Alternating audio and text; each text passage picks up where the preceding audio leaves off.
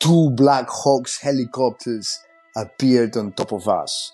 And I remember being able to see the face of the guy that had the weapon on the on the helicopter door. And I immediately thought, uh-oh, this is going to get ugly. And then the helicopter started spraying with bullets. They had a minigun that goes like, a, it sounds like a chainsaw. And, and I remember hearing the trees falling down. And it was like, looked like the end of the world, to be honest.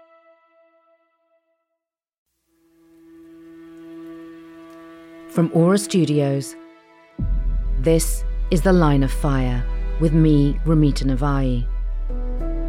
I've been working in conflict zones around the world for nearly two decades. And in this series, I talk to fellow journalists about covering war and the life-changing moments of confronting death. Welcome to The Line of Fire.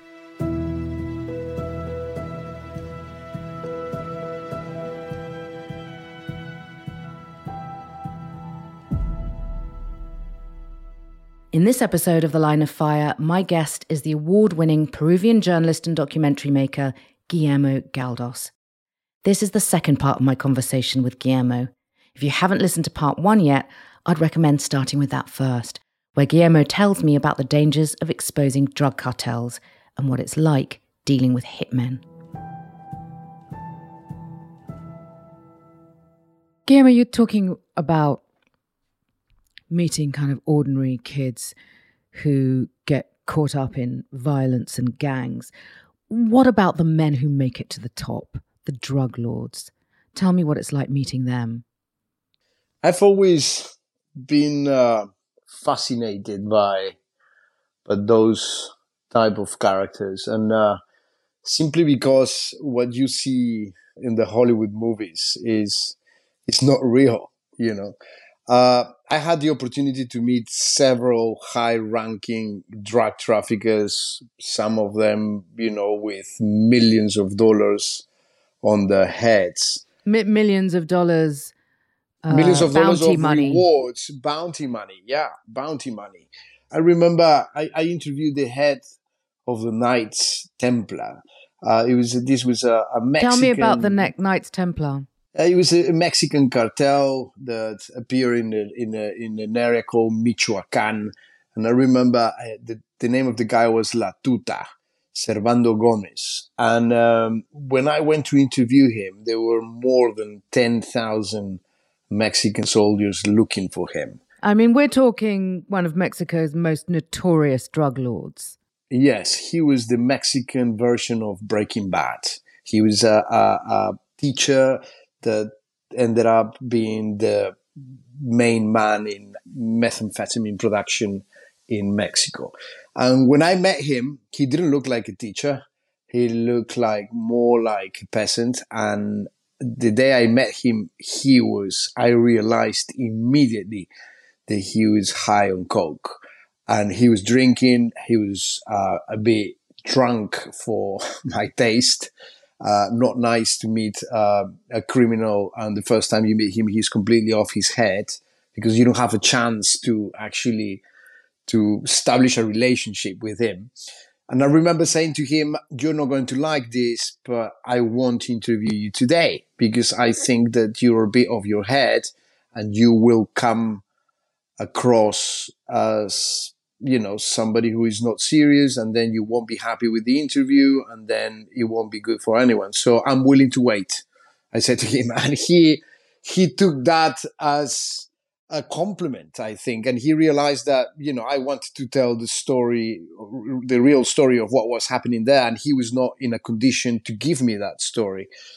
So we agreed to do the interview two days later. The the person I, I was with, she thought I was crazy because we had the opportunity to interview him and I was not taking it. I mean, even even meeting him is an extraordinary feat. Yes, but I wanted to, you know, have a chat with him, an open chat, and I explained to him, listen, I'm, I'm not an informant. You clearly know that because if not, I wouldn't be here. And he knew The you know that I had spoken to other drug cartel members, and, and he knew I, I told stories and I reported on the war on drugs in Mexico. He appeared two days later. He was very neatly dressed. Obviously, he, he hadn't had any drinks or anything, because that's what I asked him for. And we had a long conversation. The camera was on for part of it, but then he asked for us to turn off the camera and we continue our conversation. And the funny thing was that when we were in the middle of this interview, suddenly uh, in the radio, I start listening that uh, the army was on its way to the area where we were interviewing him. So he had to leave, and uh, he moved to another place, and we were left in that house with like twenty armed guys. And and I asked them, what should we do now? And I remember them saying to me, have you got bulletproof jackets? And I said, yeah, I've got some. So we went to the car, we got the bulletproof jackets, we put them on, we were inside the house. And suddenly I see this pickup truck that arrives in the house. It was full of hay in the back. And they get all the hay off the pickup truck, and they open this like a, a secret compartment, and suddenly they start taking all these weapons out, like grenade launchers, A K forty-sevens, and they were putting together the weapons. And I remember thinking there, like, oh my God, we are just about to be attacked by the government. And uh, so I, I said to them, listen, you know, I'm going to stay here. I'm a journalist, and if you're going to go and fight with the army, you know, you're more than welcome, but we're not going to go with you. And, and at the end, they stayed in the house, and for forty minutes, it was really tense. And then the army, luckily, went the other way. And uh, after, you know, an hour and a half, I think we were clear to leave. But um, when I spoke with La Tuta, my impression is that he was a very sick person. Sick in what way? Sick in a way that his concept of life and death was completely different to the one we had. And the fact that he was not only a drug trafficker, but he was a great abuser. The, he told me that he has more than one hundred kids. He told me that local mothers came and offered their, their virgin daughters to him, so he would make them pregnant, so they would be pregnant with the son or daughter of La Tuta. I remember him, you know, showing me videos of him giving money out on these tiny towns in Michoacán as if he was Father Christmas. And he was sick in the sense that he didn't have a problem in telling me how he had killed hundreds of people, and that, and you know, and he was talking with his uh, associates about the uh, recent murder, and it was brutal. And uh, he got angry after the the interview because I asked him about the deals that they had with the Chinese, and, and he said something surreal. He said, "Tell me about one Chinese citizen that had been kidnapped or had been harassed here in Michoacan. No China, you won't find any Chinese citizens that, you know, we've kidnapped or killed." And it was true, because they were working with the Chinese. Guillermo, um, tell me about the deals with the Chinese, because I don't know about this. Oh, sorry. Uh, the Knights Templar, they didn't only deal with drugs in Michoacan, but they were heavily involved in uh, the export of iron to China, and they controlled a port uh, where they had one of the biggest places to export iron in the whole of Mexico, and the, the iron was being exported to to China. So the Chinese came to Michoacán and they made a deal with the cartels, and they were buying very happily the iron that was produced by the cartels. The cartels realized that It, they could make more money actually exporting iron to China than trafficking with, you know, drugs in the area. So when we exposed that relationship of the cartels with the Chinese, my email was hacked. The webpage for my company in Peru was hacked, and my phone started behaving really strangely. And I'm sure that it came from China, because we found out through a couple of friends that work on, with computers and hackers and all that, that actually the bugs were sent from China.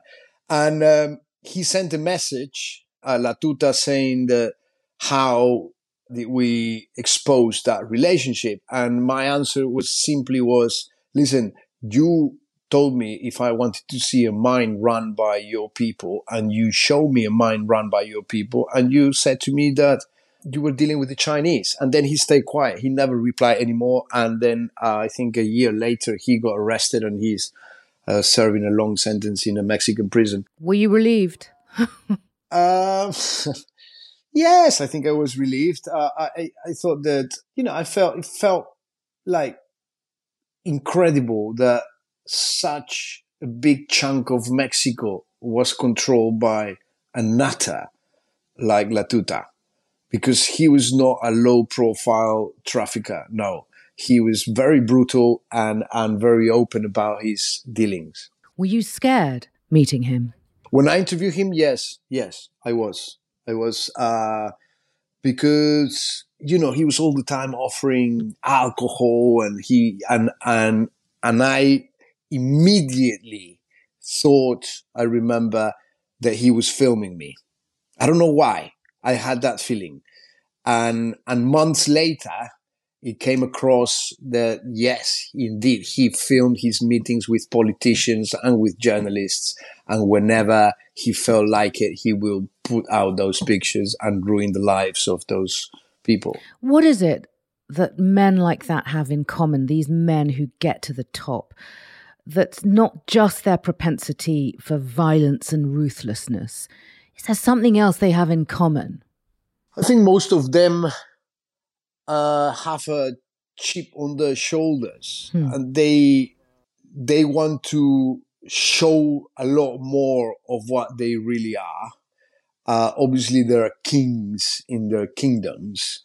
But when you compare that to the world, you realize that they're just, they're warlords. That's what they are. More than traffickers, I think what we have now in Mexico are, you know, twenty different warlords that control the country, and that they do whatever they want in the areas they have. And the abuse of women is something that I've seen on all the places and with all the high-ranking drug traffickers. Is is is. I mean, we know uh, Chapo Guzmán was addicted to Viagra, and uh, and and it was a way of like trying to prove his manhood, and and that he could have like twenty girlfriends, all of them really young, and that he could have lots of kids, and that idea uh, of um, you know, real Mexican macho is engraved in these guys, and and and and most of of the very high-ranking traffickers, until I'm talking about until ten years ago, there were people who came from the countryside. They were peasants. They started trafficking with marijuana, and then when the the the, the game changed and they started exporting cocaine and they became very big, you know, they were still peasants, but their kids, the, what we call the narco juniors, or the new, the new narcos, the sons and the daughters of these guys that were once peasants and ended up like big drug traffickers. Those guys who are now in power, that's a different story, because these guys have been educated well.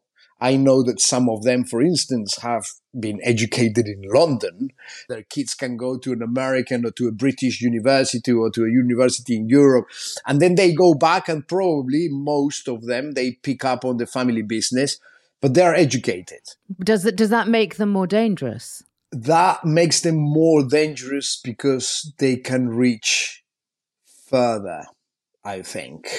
They can go further than the parents. Because if you think El Chapo Guzmán, he was mm. a peasant. Mm. You know, he was a guy that spoke very shy, you know, a brutal criminal and assassin and all, all of it. But he was a peasant, the way you look at him. And if you dress him with peasant clothes, you, he, he could be a guy who was harvesting marijuana in a field in, in Sinaloa.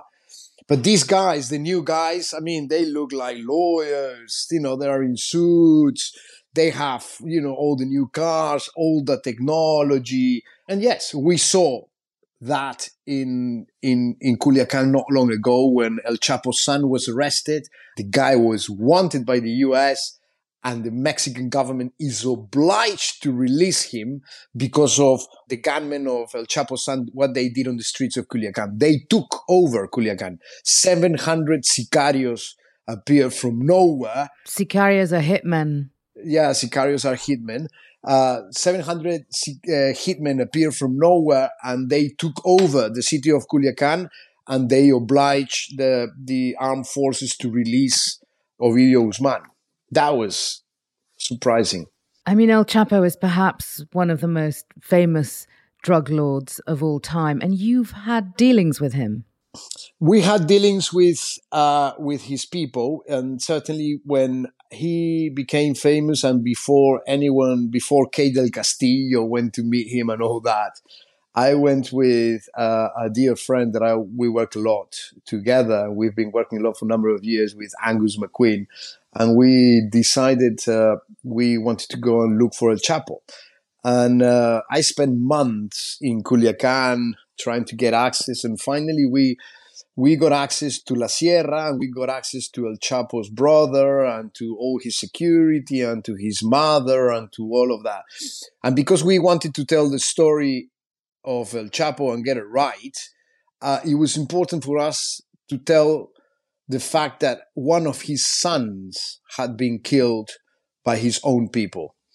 And and the story of on how this happened, uh, it was pretty surreal for us because the war ha- touched his family as well. The war on drugs. The war on drugs and the same war that they that the cartels were fighting against the government and against other cartels, you know, touched El Chapo very personally. You know, one of his kids was killed.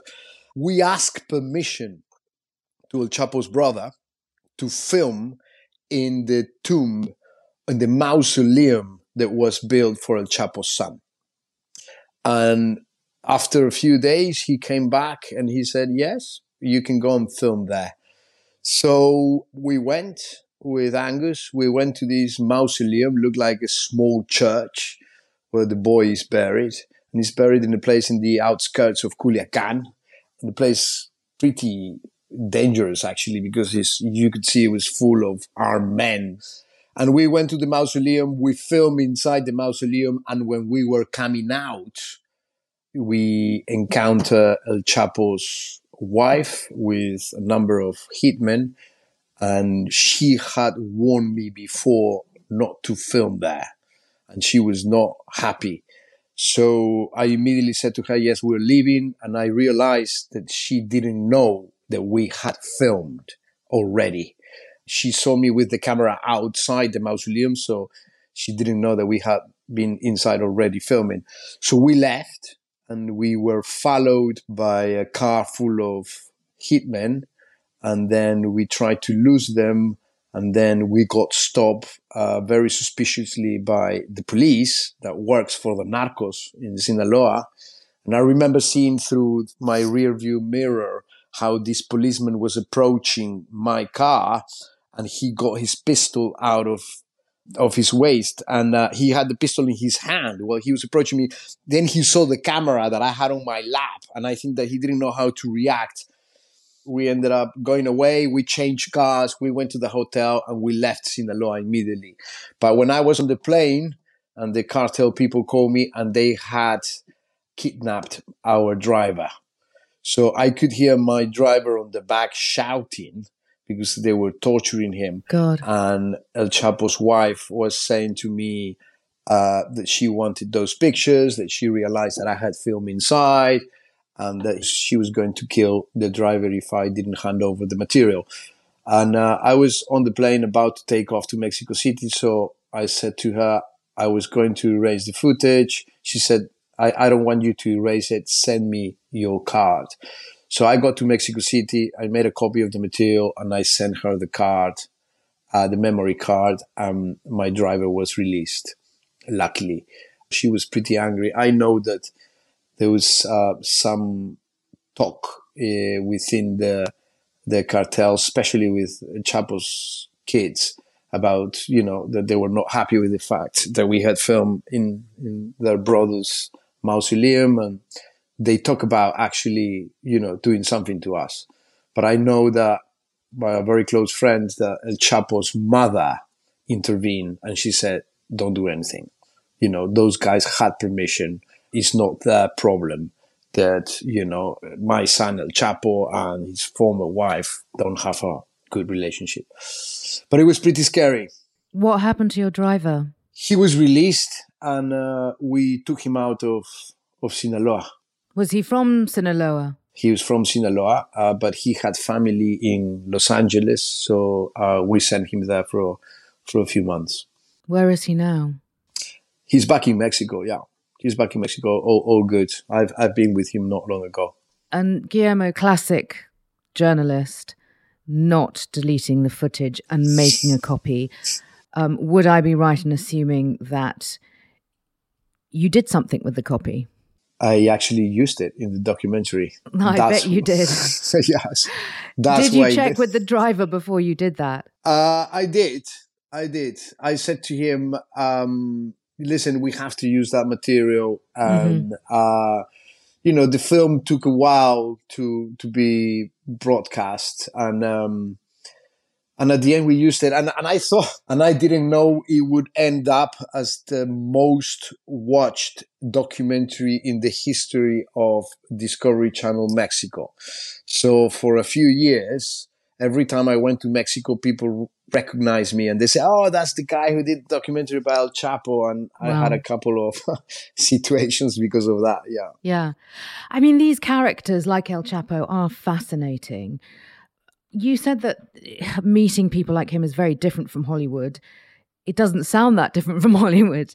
Tell me how it's different from the films, and also why you think these guys are so romanticized when, as you say, they're so brutal and so violent.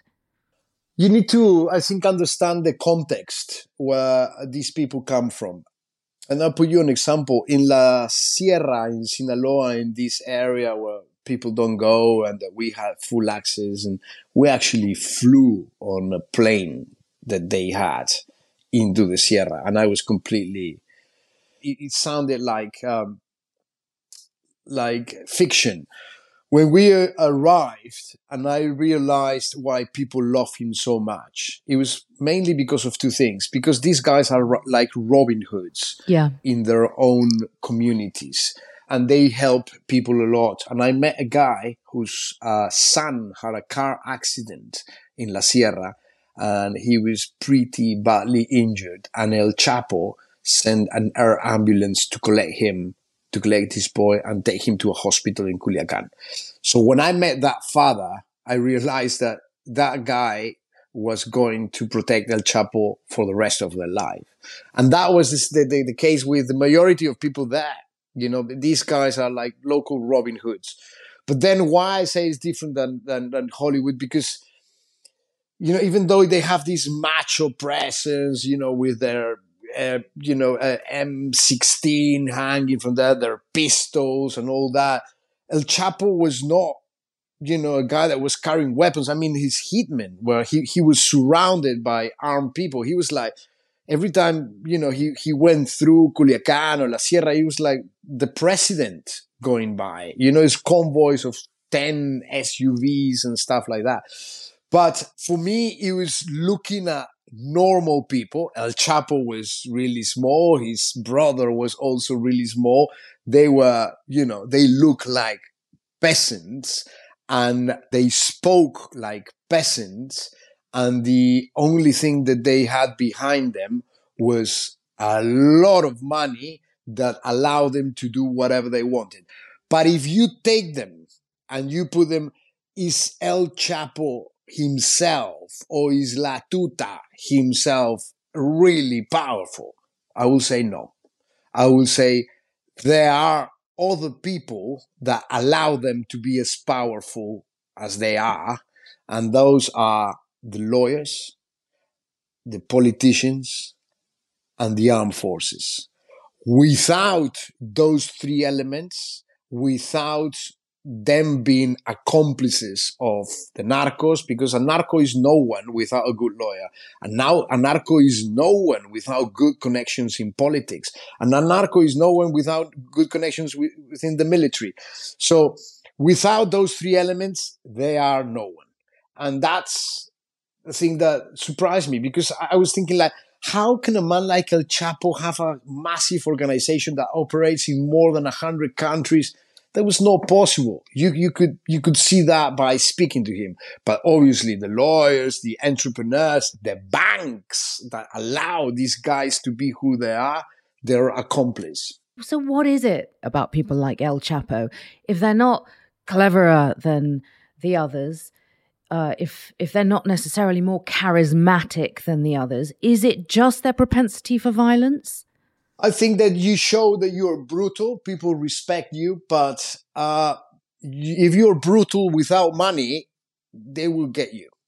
You can be very brutal, you can kill a lot of people. If you don't have a big wallet like these guys have.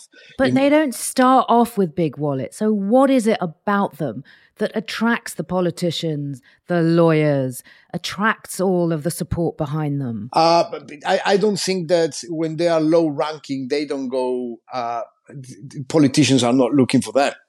Once no, they so become, how do they get to that high ranking place? Uh, by killing people, by being brutal. Uh, That's it's as simple as that. It's as simple as that. You don't get you, you, you don't get to the top in the drug trafficking chain by being a nice guy. You or uh, by being charismatic. No, no. You can be mm. charismatic, but you need to show power, and the only way to show power in that world is like showing who is stronger, and um, and that's, I think, the case in the majority of narcos in Mexico. Guillermo, do people act differently when they're driven by greed and power rather than ideology? I haven't seen a criminal group in Latin America that is driven by ideology. Uh, not even FARC, not even people like that. I, I guess I guess I'm thinking, you know, well, Shining Path, I, we we could argue that yeah. that's ideology. Yes. And I'm also thinking that you have, you know, you have reported in the Middle East yeah. uh, where that's ideology rather than greed and power. Yeah. So if you, you know, comparatively, if you look at your experiences, the thing that sets Latin America apart really, as you say, is that it's power and greed. So do people act differently when they're driven by that than ideology that you may have seen in other places? I think it's more dangerous, power and greed. And that's the majority of the examples that I've seen in this part of the world. When people said, oh, FARC is fighting because of the ideology, they want to take power. That, that was bullshit. Uh, you know, they were fighting because they were fighting for their space in the business. And they were, for a while, the biggest cartel in the face of the earth. Then that was changed and that was taken over by the Mexicans. But this is something that I've seen very close in my part of the world, and is how the money that drug trafficking generates has created a situation nowadays where you have, you know, all these brutal assassins and, uh, you know, all these dangerous people going around with impunity. And that impunity simply survives because these guys have a lot of money. And drug trafficking has created a cancer in Latin America because because of corruption, because, you know, what has all that money generated? Recently, I was in Ecuador and they, they stopped eight tons of cocaine. I mean, three hundred twenty million pounds in just one shipment. Mm-hmm. If you think that those guys are, you know, moving that amount on a regular basis monthly, you, we cannot even begin to understand the amount of money that they move. And that is the big problem, because they can buy themselves into politics, they can run countries, and then when you've got those alliances that we have started to see about drug traffickers joining politicians, that is that is the end.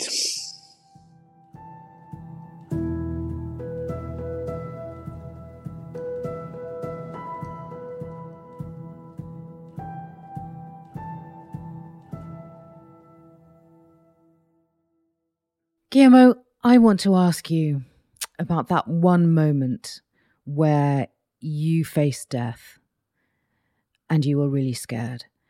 And it was in Colombia, February two thousand two. Peace talks with left-wing rebels had just broken down. Can you take me back to that day and tell me what happened? Yeah, I the war in Colombia at the beginning uh, in two thousand, I remember, you know, I was quite interested in what was happening there, and I started going a lot. And I remember being with FARC, and it was like all these, you know, young journalists, you know, going to film these left-wing guerrillas. Can, for, for, for our listeners, can you tell us in a few sentences who FARC are? FARC are the Revolutionary Armed Forces of Colombia. It, they were the oldest guerrilla movement in the world. Until recently, they signed a peace deal with the Colombian government.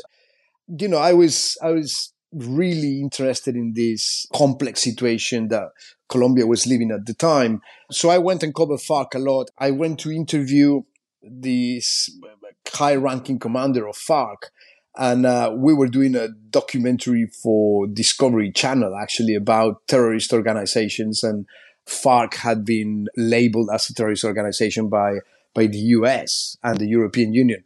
So I went and hung around with them for one day, and while I was there with the commander, FARC kidnapped a plane, and they landed the plane in a highway, and they took away, I think, a couple of, of politicians that were on board. And immediately the president, President Pastrana, he broke the, the peace negotiations. He stopped the peace negotiations, and and the FARC commander, I was inside FARC territory, and the FARC commander said to me, I this is in the jungle in Colombia. This is in the jungle, a few hours away from a place called San Vicente del Caguán in southern Colombia, right in the middle of the jungle. And I remember the commander said to me, you should leave now. And I left. We drove to a, a city called San Vicente del Caguán. It took us like three hours to get there. We slept there. And, and, and at night, we could hear some bombing taking place around where we were. The next morning, we we left pretty early, and we were surprised that there were no cars on the highway. Where were you? Where were you driving now? We we, we were driving to a place called Florencia that was like three and a half hours from San Vicente del Caguán, and I remember that there were no cars on the highway. And our driver, called Jerry, I still remember Jerry. He stopped the car, and he disconnected the needle that measured the amount of gasoline in the car. So it looked it was, that the, the, the, the car was empty, that it didn't have any gasoline, even though we had a full tank.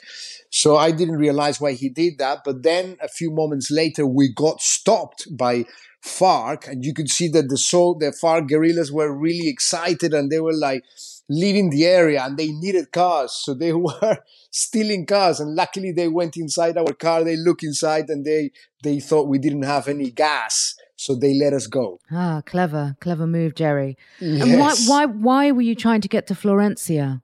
Because uh, we knew it was not safe to stay in the area, and FARC told us it was not safe. So we were trying to get to Florencia, and suddenly no cars on the road. That was bad news. Suddenly we encounter a truck that was crossed in the highway. I get off my car. I see, I see several FARC guerrillas, and uh, they were shooting at the tires of the truck. I mean, just to, to make sure that nobody was going to move it. And I remember listening to the bullets bouncing from the wheels. And, uh, and I said to the guy, hey, what are you doing? You know, you're going to hit someone. And suddenly, while I was talking to them, two Black Hawks helicopters appeared on top of us. It was the first time in my life I saw Black Hawk combat helicopters so close to me flying. And I remember being able to see the face of the guy that had the weapon on the on the helicopter door. And and the guerrillas, like, they pushed back, and they were like under the trees, you know, and I immediately thought, uh-oh, this is going to get ugly. And suddenly one of the guerrillas fired to the helicopter. I could hear bang, bang, bang, bang. And then the helicopter started spraying with bullets. They had a mini gun, that goes like a, it sounds like a chainsaw. And, and I remember hearing the trees falling down. And it was like, looked like the end of the world, to be honest. I remember I went down to a ditch and I crawled a little bit to the side. They were fighting for like ten, fifteen minutes. And then I assume the helicopters uh, ran out of gasoline. So they went back to refuel. And uh, when they left, I stood up and they, I went to the place where the truck was. And I remember seeing a female gorilla that was cut in two. I remember seeing the legs on one side and the torso on the other. And I had been chatting with her fifteen minutes before. And another gorilla was injured there. And then somebody approached me and then he said to me, like, you see what you do, you journalists. And I said, hey, man, you know, I have nothing to do with this. You know, I'm just trying to cross. I just interviewed your commander yesterday. Look at the interview and all that. And they they basically said to me, nobody's going to cross. Move away. I went back to my car. And by that time, we've already had like, a, you know, a queue of cars behind us, like, you know, ten, maybe fifteen cars. And, uh, and, and they kept saying to me, hey, Mister Journalist, go and speak with FARC. We need to cross. We need to cross. And the helicopters appeared again. There was another battle. I was a bit more removed. I mean, I was like maybe one hundred fifty meters from the area where they were fighting. And uh, I remember thinking how this dream that, you know, I had at one point about the peace process and uh, the, a peace deal was going to be signed. After that event, that dream collapsed. And I knew that there was going to be war for several years before any agreement was reached. That was at the beginning of Plan Colombia. You know, those helicopters were part of, of the American help to fight drug trafficking and FARC in Colombia. And, and and and what does it look like where you're standing in the area they're fighting? Is it a is it a paved road? Is it in the middle of? No, it, it was a paved road, but it's in the middle of the jungle. You have you know big trees next to it. You have rivers crossing and stuff. It's it's, it's a very green area. On the top of a small hill, and then the road went down, and that's where the truck was crossed in the middle of the road. So the first time the helicopters attacked, I was down below with FARC. And then when they left, I managed to come up, up the hill. And I, and I remember Jerry telling me, you know, I thought they had killed you because obviously I was down there when all this happened. And then uh, we, I went back to speak with FARC when the helicopters left for the second time. And I was trying to make them reason that we wanted to go through and that I had an interview with their commander that needed to be broadcast. And I even showed them the interview and they didn't give a shit, to be honest. So, so at this point, you're kind of pleading for your life because you know that if you stay, the helicopters are coming back. Yes, I knew the helicopters were coming back. But of course, Colombians, that part of Colombia, they were, they were so used to mm. uh, looking at gun battles and stuff. And I, I remember that the helicopters were shooting one hundred fifty meters away from where we were. And, and they were like standing up, looking at it. It, it was like they were not taking cover or anything. And, and then, you know, I realized that for them it was normal. It was daily, daily life. But the second time I approached FARC and I asked them, you know, how could we move the thing? I said there was a sick lady that came in a car that she needed to go to get through. And they, they started firing at the wheels of the truck again. And one of the bullets that bounced hit a lady. It was because there was a group of civilians behind me and it hit the lady in the, in the leg. And I remember this lady falling down to the floor and, and I remember seeing this massive hole on her knee. And suddenly I realized that the bullet had gone through one leg and, and it was, you know, had stayed on the second leg. So that woman, I'm sure that she was not able to walk ever after that. So the, the lady was shouting. It was this, you know, amazing scene. And then the guerrillas were really hit up as well because, you know, you had all the guerrillas that had just been killed by the army. And I remember the whole scene. And, um, And at the end, I don't know why, I shouted at these FARC guerrillas and I said, you see, you see what you've done.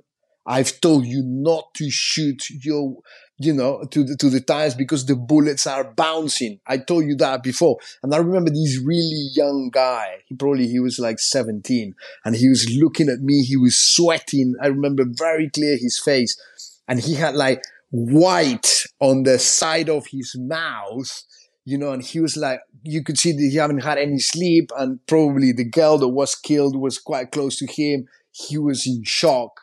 And when they were kids, they, they were, you know, they were just very young people carrying weapons and, and just being incredibly, incredibly responsible. They left the place where the truck was. And at the end, we, we managed to cross. And uh, it was incredibly traumatic for me. I mean, what happened with the lady that was next to me, and then seeing this female gorilla cut in two, I remember it, it, it shocked me for a while. And Guillermo, what was going through your head when this was all going on and you were in the middle of it? I was, I was thinking that, you know, they could they could kill me. Yes, I, I thought about that. I could, I could hear the bullets whistling, you know, next to to me, and. And the sound of of the trees falling down, I remember. I I, I was confused. I thought it, it sounded like a chainsaw. And uh, yes, it was um, it was pretty hectic. And Guillermo, that moment where you thought this was it and you could die, what were the thoughts then that were going through your head? How were you facing death in that moment psychologically? I thought that I've never been that scared about dying, to be honest, but I, I thought, you know, when I saw that girl, it, it, it impressed me. You know, when you see somebody that has been cut in two by bullets, it's, it's, it's not, mm-hmm. it's not nice. It's, it's, it's incredibly traumatic when you see it like a meter away from you, especially when you've been, when you had been talking with that person fifteen minutes before. And, um, And I thought her face looked at peace. I remember because, you know, she had been cut in two by the bullets. Her face was intact, you know, and it was obviously white because she lost all her blood. But it had, she had a peaceful look on her face. And I remember about thinking, how is that one can have such a traumatic death and end up with a smile in your face. And uh, and I and I just remember thinking, I hope that if ever that happens to me, I just go in peace and you don't feel much.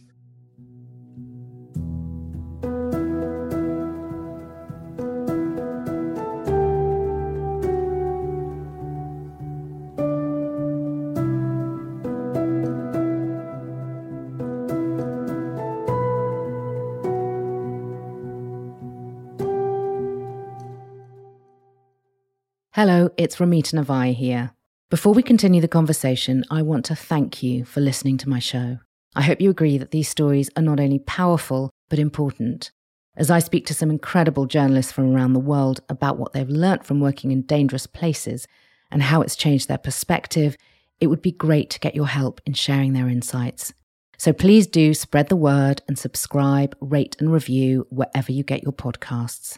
I hope you continue to be inspired by the series, and I look forward to you joining me for more episodes. Now, back to the show. And how did that change your perspective on life? I mean, I think you realize that, you know, it's, it's just, we are so vulnerable all the time. And it's just a second that changes things. Uh, literally a second. It made me aware of, I think I was more concerned about my security, certainly, after that event. And it took me to another level of conscience and awareness, I think, uh, when I, every time I went to a, a war zone or to a conflict zone. And apart from changing the way you worked and changing your approach to risk and safety, how else did it change you as a person? I think it made me a better person. How? I think it made me understand that I was living such a privileged life. And and it was a matter of luck. It was like playing the lottery when you were born, you know. And uh, some people are lucky. They're born in decent places, and some people are not. And I've always thought, what will happen to me if I had been born in a place like Southern Colombia, where my father was a guerrilla, or my mother had been killed by the army or by the guerrillas, and you know, if I would join the army and, and, and had that anger inside to go and kill other people, or, or those who killed my parents or my sister or my, you know, so you, you start thinking about those things and you realize that is a matter of luck. And at the end, it will, it depends a lot where you grow up. And it depends a lot what surrounds you, and um, and some people are able to to overcome those obstacles and and to you know come through. And but I would say that the majority won't. Do you think you'd be the same person as you are now if you hadn't experienced some of these traumatic events? Mm, I don't think so. How would you be different? I don't know. I think. Uh, In my case, is is quite clear. I think the uh, the example, because I have an identical twin brother who does something completely different. He's not a journalist. He's an agronomist. He's an engineer. Uh, he you know sells and buys wheat around the continent, and and uh, he's never understood why my need to go to dangerous areas and report stories from there. And uh, he's always asked me why is the I'm so keen on going under the the feet of the horses. He says he, he, he's I mean he he doesn't understand, and and we've talked about it before, but I think is once you see things like that and you consider yourself as a vehicle to tell the stories of those people, Uh, that's when when you start or begin to understand the, the power of our work and, and how we can really sometimes change things, or at least make people aware of what's happening around them. What did covering that war and specifically that incident teach you about the way the world really works? Did you have any realizations? I I began to I think to understand the war on drugs there. And uh, when I realized that, I, I, I, it was very clear for me that Latin America was putting the, the dead, and that Europe and the U S were putting up their noses. That left me with a feeling of not being fair, the war, of, of, of that the war was not being taken seriously. And, and at one point, I, I thought, if, you know, if they want to finish with cocaine, uh, they could finish it in two days if they wanted. You know, I didn't understand why is that they were dragging this war so much and who benefited from it. Guillermo, do you think you've become inured to the violence that you've been witnessing? I think I am... Um, I don't get as surprised as I used to. Does that worry you? It's it's not that you are immune, but I I think because of my experience, you know, what I see, it doesn't bounce on my head as much as it used to do in the past. And I think once I understood that I couldn't change the world, because that's, I think, the dream that one's, that one has. Um, I'm forty-seven years old, and I know that, you know, I've covered the war on drugs for twenty years, and I know that, you know, I might have exposed a few things, but I'm not going to change it. Yeah. You know, I'm, I'm, I'm not going to change what's happening. So once you realize that, and you realize that you can expose things and you can make some people think about, and you can make some people re- reevaluate the way things are being done. Yes, but we cannot change the world. And also you know, I cannot stay with all those faces and bodies mm. that I've seen, you know, inside my closet. Yeah. You know, I know that I need to keep them out, and, and I have a life, you know, I have kids, I have, you know, a family, and I, yes, and I don't want my family, I don't, because this is the thing, you know, once you look at your family, and, and, and I think things change a lot for me when I had my uh, kids, which was twelve years ago. Mm-hmm. You know, when I had my daughter, I started to think more about the places that I was going to go. And I, and I had seen so many fathers being killed in my life, and, and, and daughters and sons growing up without their parents, that I didn't want to be part of that group of people. So I started taking care of myself more. And, and it's not that I haven't covered dangerous areas since I had kids. I have covered a lot of dangerous areas, but I think um, I play things more carefully. Mm. And, and, and, and I think I've, I've got a certain amount of experience that allows me to navigate those waters, you know, with some safety. I, I relate to both things you, you said just there.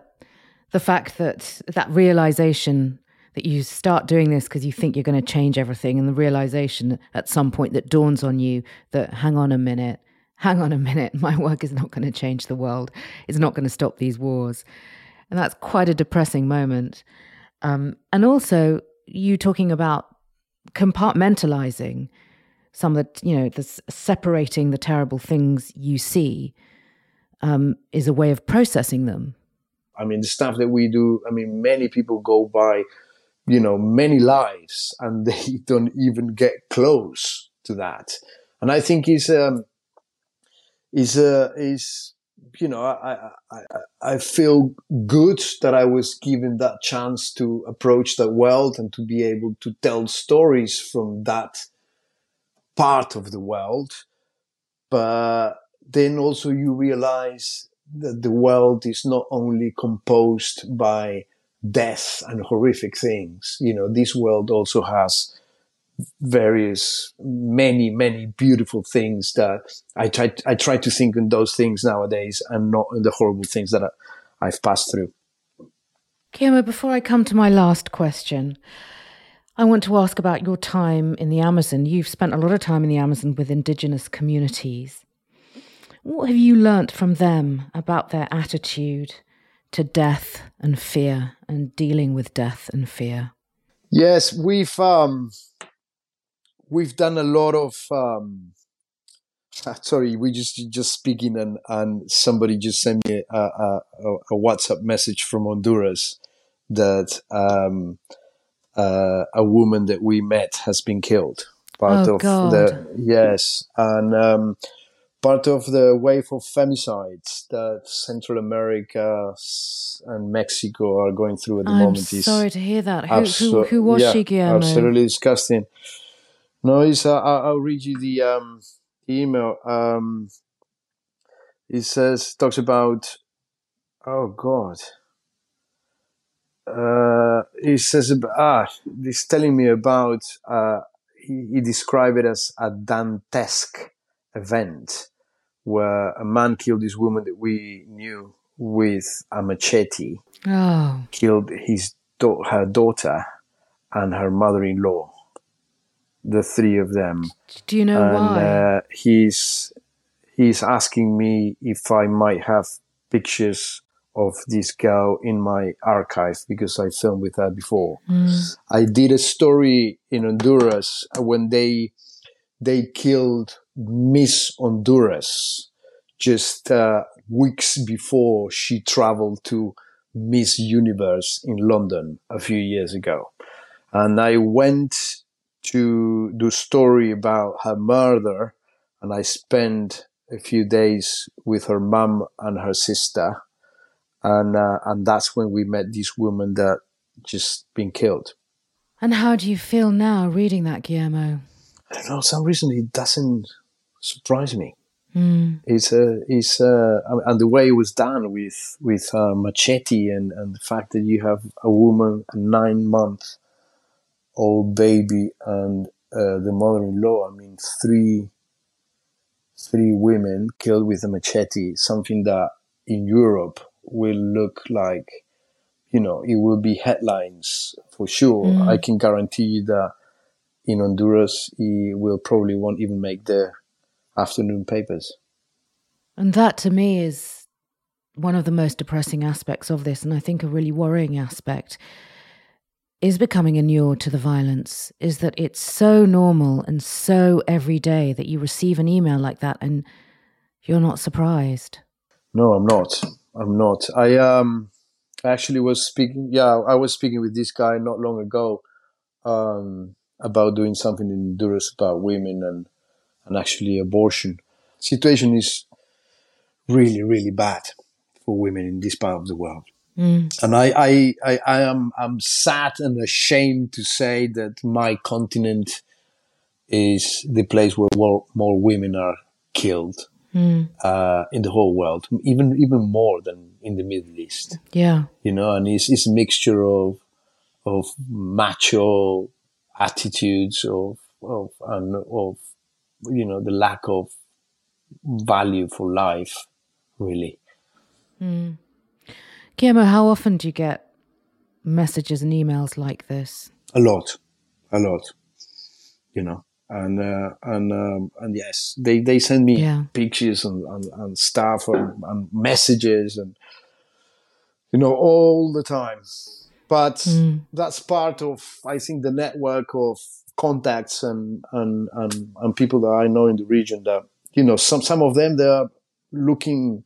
They see in me a way to voice, you know, the complaints or to voice the worries or to voice, I mean, yes, it's, it's it's a bit sad sometimes. And I need to disconnect from that because, you know, you're on the beach with your family and suddenly you receive a, a message from somebody in Juarez who says, hey, you know, I have this guy who's telling me that his daughter disappeared yesterday. You know, can you please call the... the guy on the Attorney General's office in Juarez that you met a while ago and tell him to investigate this, please. You know, it's been like two days and daughter has disappeared. And one has to make some phone calls, you know, and, uh, and try to help. But again, I cannot fix the world. Yeah. Well, I mean, I was asking you about uh, what you've learned from indigenous communities when you got that, when you got that email. Yeah, uh, I've worked a lot in the Amazon, and um, I love the Amazon. And um, one thing that the Amazon has, and uh, people, and you start to understand that, I think, once you've worked a lot with communities, especially that are that have had a few contact with the Western world or people who have been living in isolation or are in initial contact, as they call it. You, you, is, you made an amazing documentary about an yeah. uncontacted tribe. I, yeah. I absolutely love that documentary, Guillermo. Yes, yes, you won uh, the R T S, actually. Um, but, yeah, I spent a lot of time in the Amazon with that. And um, what I realized, it was how normal death was for them. And that surprised me a lot. And I uh, mentioned on one of my reports that uncontacted tribes or tribes living in isolation, involuntarily isolation, they practice infanticide. And of course, all the N G Os jumped when we published that. And um, and I understand, I, I didn't understand, I, I wouldn't understand it if, if I haven't gone through it. But when you're a, a, a nomad tribe and suddenly you get a kid that gets born with uh, six fingers or with a leg that is uh, shorter than the other leg, they will leave the baby there because they the baby won't be able to walk, they won't be able to move by itself, and and and they they cannot carry him. And if he has any sort of uh, problems, the most likely is that they will be abandoned. I've I've been told as well by experts that that they do that as well if you're born and you're an identical twin, for example. They they will kill one. And um, and then with uncontacted tribes, their names, they acquire their names by the first person that they kill. It's like a coming of age. So if you live in a tribe that lives in isolation in the middle of the Amazon, and you have other tribes that you fight with, clans inside these massive reserves, if they kill a white man, their name is going to be white man. If hmm. they kill a guy from uh, another tribe and it's the Mashkopiro tribe, their name is going to be Mashkopiro. And and I asked them, and how? What's your name before you kill? And he said, and they said to me, you don't have a name. You you are the son of whoever is your father, and uh, and that's how they know you until you get into this coming of age, and you realize how death, you know, and and and and. you know, it's been around in this part of the world for such a long time. Guillermo, on to my final question, which I ask all of my guests. If there's one piece of wisdom you would give our listeners from everything you've experienced, what would it be? Don't trust anyone. That would be my piece of advice. And don't believe anything until you've seen it yourself. Why? Because there are lots of interests, I think, in this world of journalism and storytelling. Nowadays, I have to see things. I have to live them in order to tell them. That's I, I find I found out that that's the the only way of being accurate and the only way of reporting with with the real truth. I don't believe on the journalists that report from hotel rooms and, you know, are based on sources that people from here and there. You need to live the situations in order to, you know, be able to speak accurately about them. But Guillermo, there's something about that that depresses me, to not trust anyone, because there's something so cynical about that. And does that mean we shouldn't trust anyone, not just in life and in business, but in love? What, why would that no, be? No, your... that doesn't apply. That doesn't apply mm-hmm. to love. I think love is a different, um, is a different scenario. But in, in terms of my work, yeah. in terms of what I've learned through my experience, is I don't go out trusting people normally. And is that survival? Do you think that's also what's enabled completely, you? Completely. I think that has enabled me to to move around and to, you know, not to say too much uh, to the wrong people, and yeah, and not to show sides in any situation. I think what, one of the things that has kept me alive is the fact that I show the characters that I interview that I am neutral, that I'm willing to listen, and and I'm not going to judge them. But that doesn't mean that I trust them. And if there's one piece of advice you would give our listeners from having faced death, what would that be? On living life, having experienced what you've experienced? I think that life is incredibly beautiful, and uh, one should rescue the beautiful things of life and not the horror. And sometimes, you know, they come in the same package. And uh, the difficult thing is to be able to separate them and to stay with the best.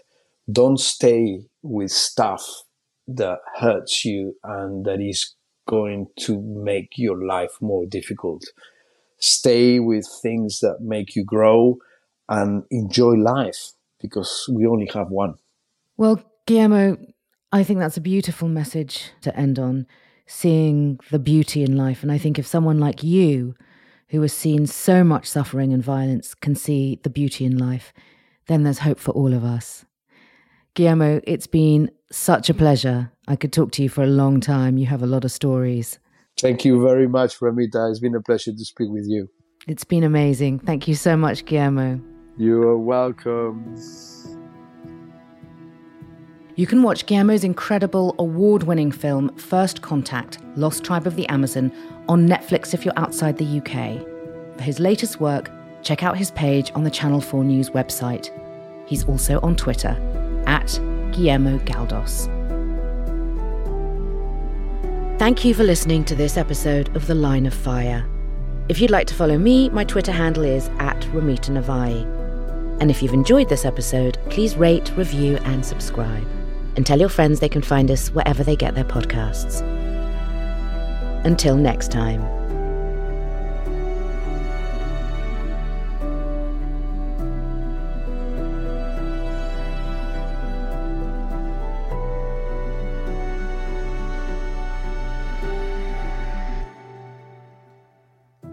The Line of Fire is a podcast from Aura Studios. It was presented by me, Ramita Navai, and edited and produced by Chris Scott. Our executive producers are Claire Cottrell and Richard Osman.